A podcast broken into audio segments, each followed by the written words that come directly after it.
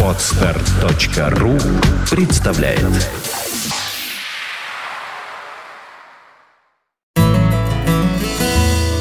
Фонтанка эф эм представляет уроки географии от Константина Ранкса. Увлекательно, познавательно, а главное бесплатно и без домашних заданий. В программе «Занимательная география». Здравствуйте, уважаемые радиослушатели радио Фонтанки эф эм. Сегодня мы поговорим в очередной раз о гастрономии, но этот рассказ у нас будет обобщающим. Поговорим о гастрономии прибалтийских стран. Казалось бы, что интересного может быть здесь, на суровых, холодных прибалтийских берегах? И тем не менее, эти три балтийских страны представляют собой очень интересные провинции на гастрономической карте мира. Ведь, по сути дела, это перекресток совершенно разных кухонных традиций. Здесь сошлись кулинарные приемы Крайнего Севера, Средиземноморья, Центральной Европы и необъятных просторов русской равнины. Море, озера, тайга, дубравы, болота и плодородные поля – все это вместе давало продукты на стол прибалтийских жителей, не говоря уже о самом Балтийском море. Ну а вот само положение транспортного перекрестка знакомило с кулинарными приемами других стран. Здесь стоит побывать, чтобы осуществить гастрономическое путешествие не только в пространстве, но и во времени. Надо сказать, что современное многообразие прибалтийской кухни можно разделить на несколько специфических пластов. Самый современный – это та самая современная европейская кухня с различными национальными оттенками. Особенно вот в столицах Таллине, Вильнюсе, Риге вы зайдете в рестораны, где в прекрасных дизайнерских интерьерах вам предложат прекрасно приготовленные блюда стандартной европейской кухни, мало чем отличающиеся от подобных блюд в Хельсинки, Стокгольме, Копенгагене или Лондоне. Все эти кухни появились в последние два десятилетия в связи с изменением политического строя, который открыл для прибалтов дорогу в Европу. Эта кухня наднациональна, но, с другой стороны, она тем и интересна. Вы точно знаете, что вы будете есть. А вот более глубокий слой – это так называемая городская кухня конца девятнадцатого века и вплоть до второй половины двадцатого века.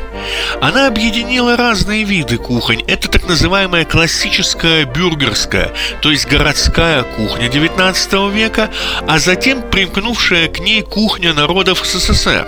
Что произошло вот в период со середины девятнадцатого века до фактически последней четверти двадцатого? В этот период основное влияние на Прибалтику оказывала могучая Российская империя. Сначала это была империя, потом это стал Советский Союз, но тем не менее это было единое, было единое пространство, в котором происходило массовое перемешивание народонаселения, в том числе народонаселения э, объективно-буржуазного, то есть городского. И вот это очень важный момент. Каким-то образом, например, шашлык или, например, э, блюда среднеазиатские, хинкали, манты стали популярными, например, в той же самой Латвии. И сейчас шашлыкс вот, или пельмени – это латышское, ну, если не национальное, то традиционное блюдо, уж точно. Это интересное явление, поскольку, э, как скажем, далекие до Прибалтики блюда по своему происхождению приобрели необходимые небольшие изменения и определенные нюансы. Еще более древний пласт – это так называемая господская кухня. Кухня дворянства – это мы уходим уже на несколько столетий вглубь. Кухня дворянства и богатых горожан имела заметные национальные нюансы, поскольку она сформировалась в эпоху королевств и имела четкое различие, именно по, связанное с природой самих этих властителей, этих происхождений вот этих вот монархий, которые имели свои устоявшиеся связи. Ну, например, именно поэтому литовская кухня имеет теснейшие связи с Центральной Европой и Средиземноморьем. Кухня страны католической, которая очень много э, имела связей э, с той же самой Италией. Не случайно в Вильнюсе огромная масса э, произведений, архитектурных произведений э, построена итальянскими архитекторами. Хотя стиль, который там присутствует, называется литовская или виленская барокко. Дело не в этом. С другой стороны, Эстония, в большей части, допустим, Западная Латвия, они находились на протяжении столетий в шведской зоне влияния. Естественно, шведские традиции там тоже очень активно э, развивались, именно в господской дворянской среде. Поэтому это и нюансы, связанные с кухней. Они тоже сохранились, и есть рестораны, которые ее возрождают и поддерживают. И, наконец, существует базовый уровень, народная кухня, которая несет в себе самые интересные находки ушедших поколений, связанные с местом жительства и местными природными условиями. Вот этот последний базовый гастрономический ярус и представляет особый интерес для путешественника своей аутентичностью.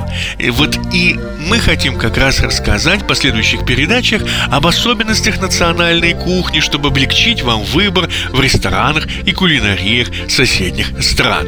Конечно, одни появляются рестораны, другие закрываются, но основные блюда остаются всегда. И вы можете совершить путешествие, в том числе и делая свои гастрономические заметы, свои гастрономические маркеры. До новых встреч, я Константин Ранкс, желаю вам приятного аппетита, оставайтесь вместе с нами.